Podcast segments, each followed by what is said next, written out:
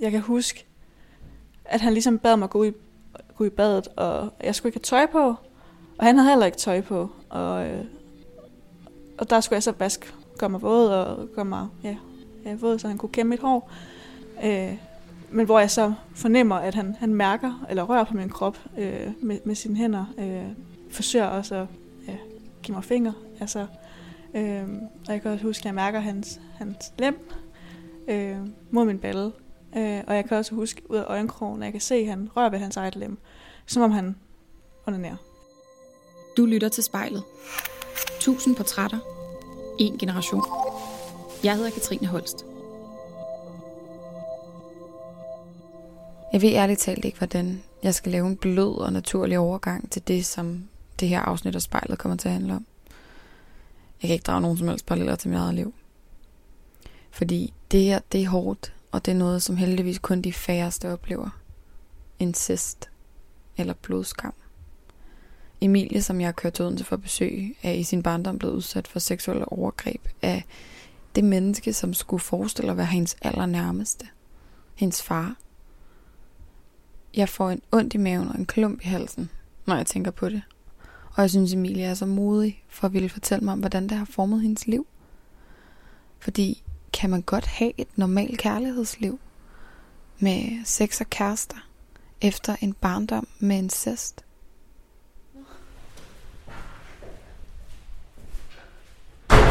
Hej så.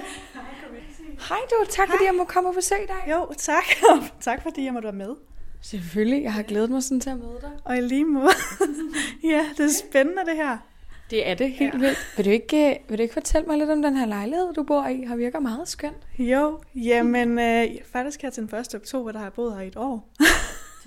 tak. Det er ret vildt. Den første sådan egne lejlighed. Mm.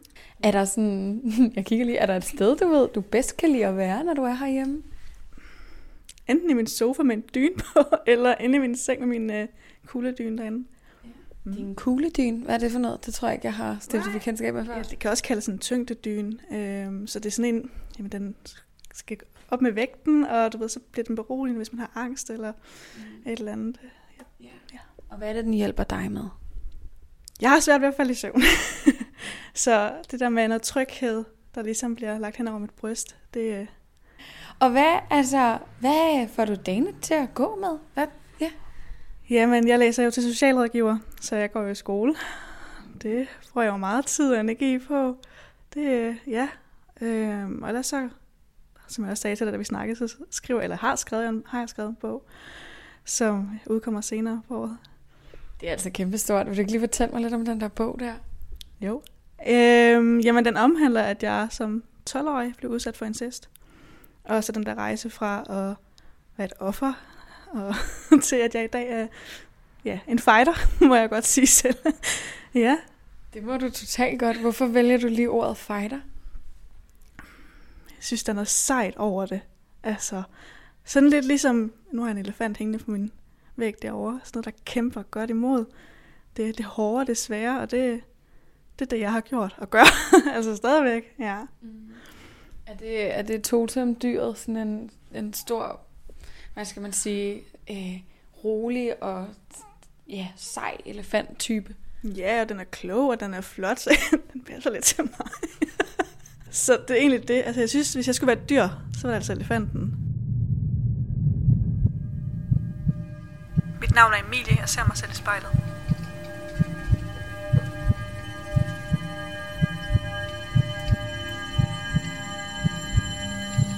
Nu er vi kravlet ned her foran spejlet i din stue. Så tænker jeg nemlig bare, at vi så småt skal gå i gang, hvis du er klar. Vil du, vil du love mig, at mens vi snakker sammen i dag, at du prøver sådan, så godt du kan, jeg ved godt, det er svært, men at holde øjenkontakten med dig selv i spejlet? Jeg prøver, ja. så kan man ikke gøre mere. Mere, øh, mere kan jeg ikke bede dig om. Okay. Altså nu fortalte du mig jo lige lidt om din, øh, om din bog, som mm. kommer ud her lige om lidt, ikke sandt?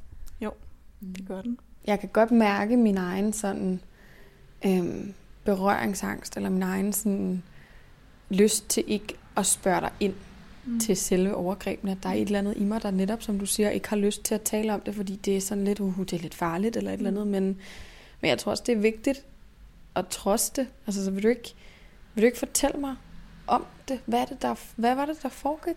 Og altså med alle de gory details. Altså. Mm. Så vidt jeg lige kan huske, fordi at hjernen glemmer, og den har glemt. Og selvom jeg har skrevet meget detaljeret om min bog, så har jeg altså gjort det gennem agtindsigt. Men altså, hvad jeg kan huske, så jamen, jeg var 12 år gammel, og øh, dengang der havde jeg lus, sådan virkelig meget. altså mig og min mor, vi brugte utrolig mange timer i køkkenet øh, på at få de her lus væk, øh, og min mor var jo rigtig træt af dem. Og det var jo også, altså, øh, så hun aftalte, min mor var, havde weekendvagt, og min far han var så hjemme og bad, ligesom min far, om at få kæmpe mig i weekenden. Og min mor, hun gjorde det jo ude i køkkenet, hvor jeg sad på en stol, og vi sad tæt på køkkenvasken, men med ordentlig lys fra loftet. Men øh, min far, han gjorde det ude i badet. Mm. Og øh, altså, jeg kan huske, at han ligesom bad mig gå i, gå i badet, og jeg skulle ikke have tøj på, og han havde heller ikke tøj på, og, øh, og der skulle jeg så vaske, gøre mig våd, og gøre mig, ja, ja, våd, så han kunne kæmme mit hår. Og så stiller han sig så bag ved mig, kan jeg huske.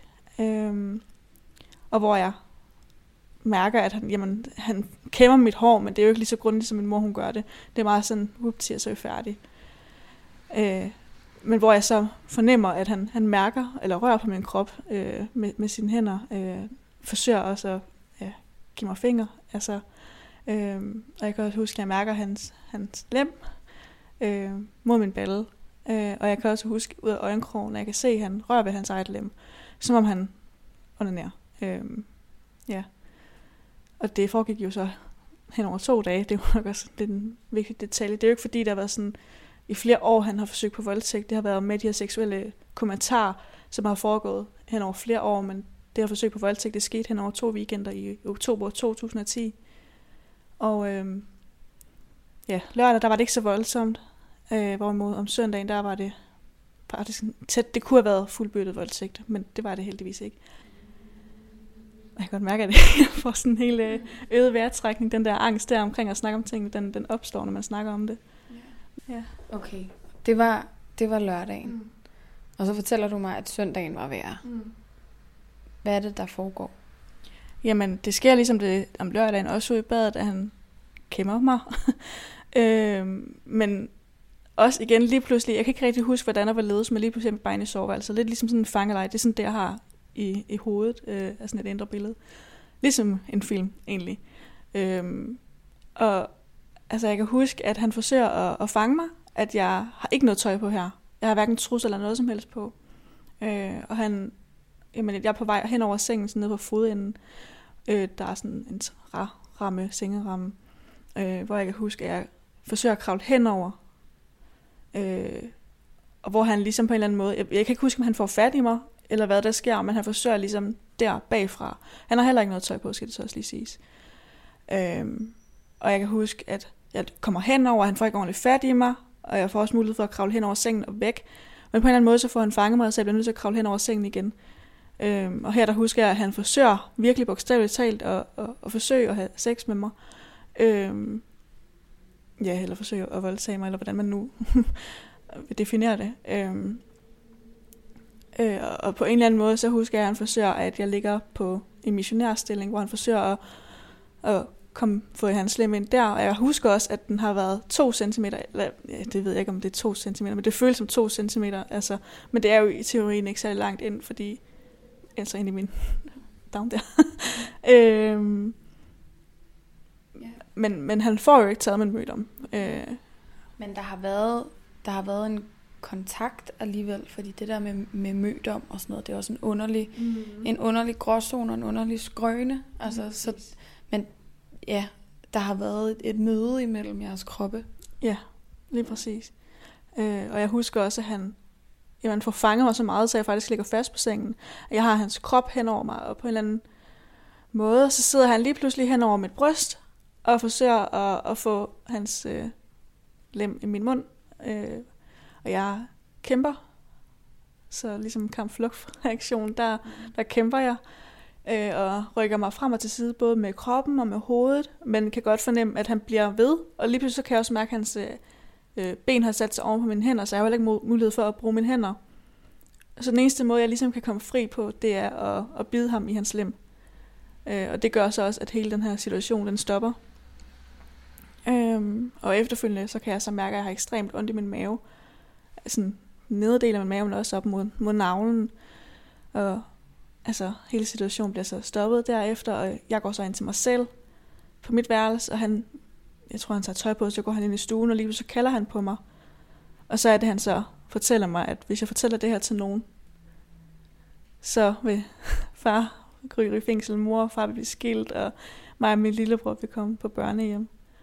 Ja, og halvdelen skete jo. altså, min far blev anholdt, og jeg kom så en uge på institution øh, i forbindelse med undersøgelser og efterforskning.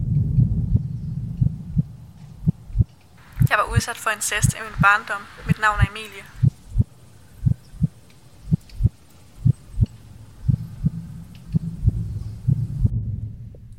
Kan du finde tilbage til den her, øh, den her pige, der sidder efter den her episode, og for det første har fået en virkelig hård besked af sin far, så du må ikke sige det her til nogen, og samtidig også bare sidder med en knugende smerte i maven, og gætter på at har været meget forvirret. Hvad går der igennem den her lille pige på det her tidspunkt? Altså, jeg skulle faktisk til en veninde den dag fra, fra min skole.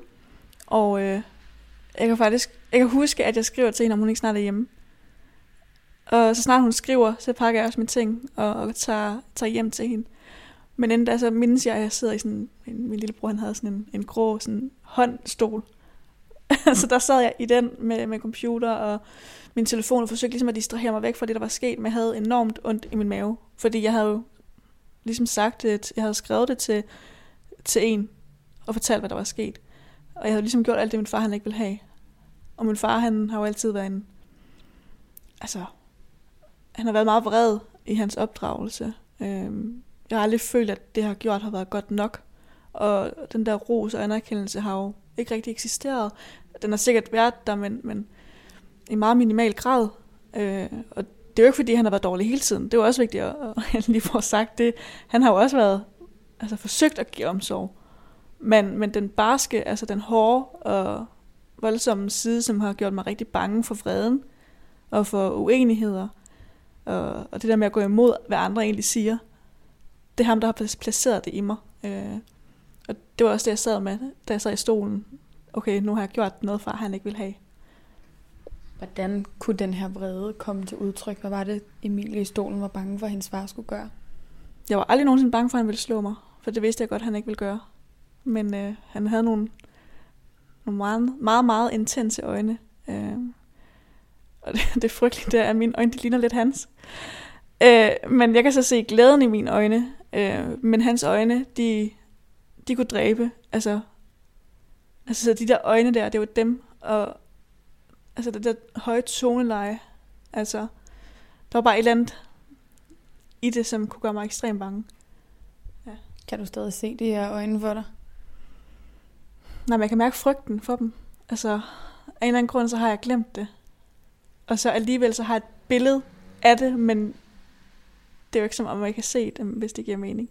Det er ligesom, jeg har fortrængt noget, nogle over, noget overgrebene. Så har jeg også glemt, hvordan han egentlig ser ud.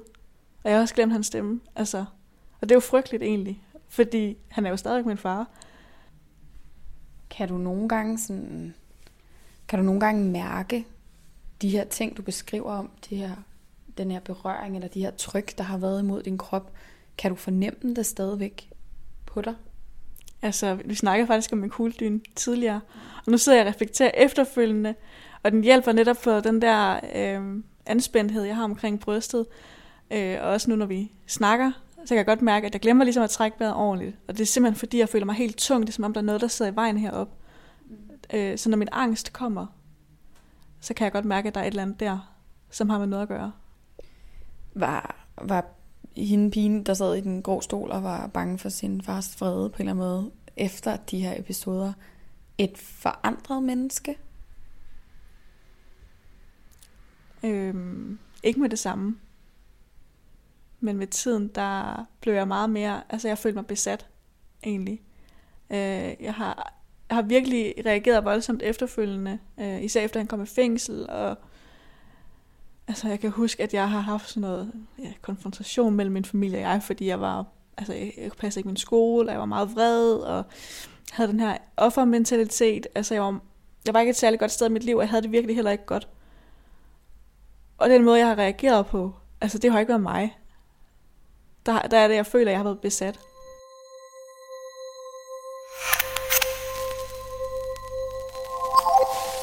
Jeg har svært ved at tro på, at jeg er god nok. Mit navn er Emilie. Hvis vi nu skal her foran spejlet ligesom være, være til stede i dag, og i den Emilie, som sidder og kigger tilbage på dig, så, så kunne jeg godt tænke mig på en eller anden måde ligesom at vide, hvordan, øh, hvordan de her spor, det har sat, har gjort det svært for dig at lukke mennesker ind. Jeg tænker, at det må på en eller anden måde påvirke dit kærlighedsliv.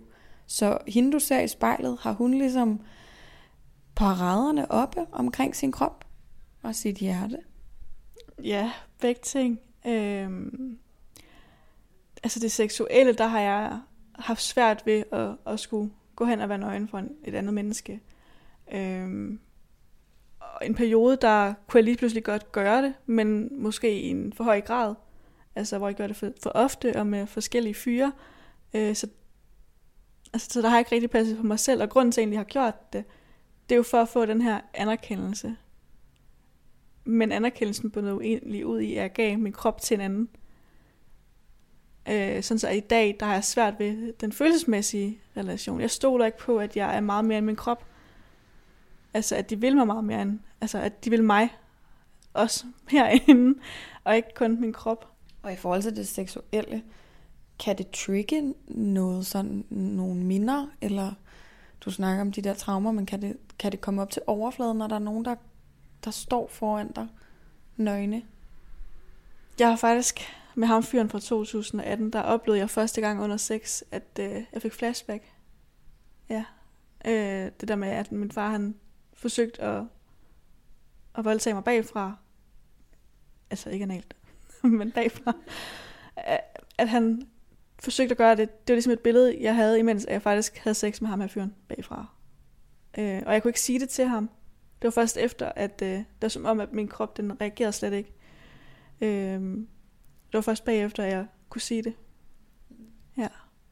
Frøs du i det der øjeblik, eller hvad skete der? Ja, på en eller anden måde. Altså, jeg følte mig i hvert fald ikke som om, at jeg var til stede i nuet. Altså, jeg var et helt andet sted. Er der nogle særlige hensyn, som de mænd, du lukker ind i dit liv, bliver nødt til at tage på grund af din fortid?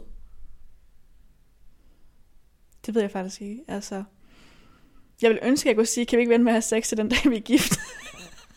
Fordi så skal jeg ikke give noget af, af min krop, men man vil jo også gerne have, have sex med en, man godt kan lide, og det er jo rart med en, man godt kan lide. Så... Vil du reelt gerne gemme det, til du til I var sammentømret med et lille stykke, en lille ring på en finger? Altså, det ved jeg ikke. Altså, jeg, ja og, og nej. Øh, det er sådan ambivalent. Både og. Øh, på en eller anden måde, så vil jeg gerne. Fordi kan det gøre, at jeg kan passe på mig selv? Og jeg er så sikker på, at han faktisk bliver der. Altså, det er jo, jeg vil gerne have blive bekræftet i, blive bekræftet i, at han ikke går fra mig. At han ikke udnytter mig. Det er det, jeg gerne vil være sikker på. Mm. Hvorfor er det, du får tanken, at du kun er din krop? Fordi det har jeg oplevet så mange gange efterhånden, at så har de sex med mig, og så går de igen, og så hører jeg aldrig nogensinde fra dem igen. Følte du, at du kun var din krop i din relation til din far? Nej. Og, og, nej. Jeg ved ikke, hvordan jeg var i forhold til min far. I hvert fald ikke uh, god nok, tror jeg. Altså, det, det er sådan, jeg ser det. Ja. At jeg ikke var god nok. Og det er så den samme frygt for ikke at være god nok? Eller hvad, der går igen? Det tror jeg. Ja. ja. Når du kigger på dig selv, føler du sig så god nok? Ja, fra halsen op. og så griner du. Hvad, hvorfor, hvorfor det? Fordi rationelt ved jeg jo godt, at det er ikke rigtigt. Det kan godt være, at jeg er lidt tyk eller er lidt buttet, men derfor er jeg jo stadigvæk god nok. Det er okay at have lidt fedt på maven. Men frygt eller sådan tvivlen på mig selv, den har det sådan, at nej, det er ikke godt nok. Hvordan tror du, man kan, øh, hvis man ønsker sig at lukke mennesker ind i, i sit liv, det behøver man jo heller ikke ville, men hvis det er noget, man ønsker sig, hvordan tror du så, du kan blive bedre til det? Jeg træner rigtig meget på at, at sige til mig selv, når jeg kigger mig selv i spejlet, hold kæft, hvor ser du egentlig godt ud. Fordi det gør jeg også. Altså, så fuck det, at du er lidt tyk der. altså, så prøv ligesom at elske mig selv for den, jeg egentlig er, og for den, jeg egentlig ser ud. For der er nok en eller anden lækker dude derude, der gerne vil have mig. så jeg skal lære mig selv at sige til mig selv, at jeg er god nok. Så ligesom at lære at gå, hvis nu jeg blev kørt ned og skulle lære at gå igen. Det er lidt det samme, jeg skal lære med min psyke, og med mit selvværd og selvtillid. Ja, så tager vi lige en tur nu her foran spejlet. Prøv lige at gøre det. Skal jeg sige, at jeg er god nok? Ja, du skal. Okay. Men jeg er god nok. Du skal ikke kigge på mig, mens du gør det. Nå. jeg er god nok. Ja. Hvad sker der inde i dig? Tvivlen, den, den, den øh, opstår. Ja.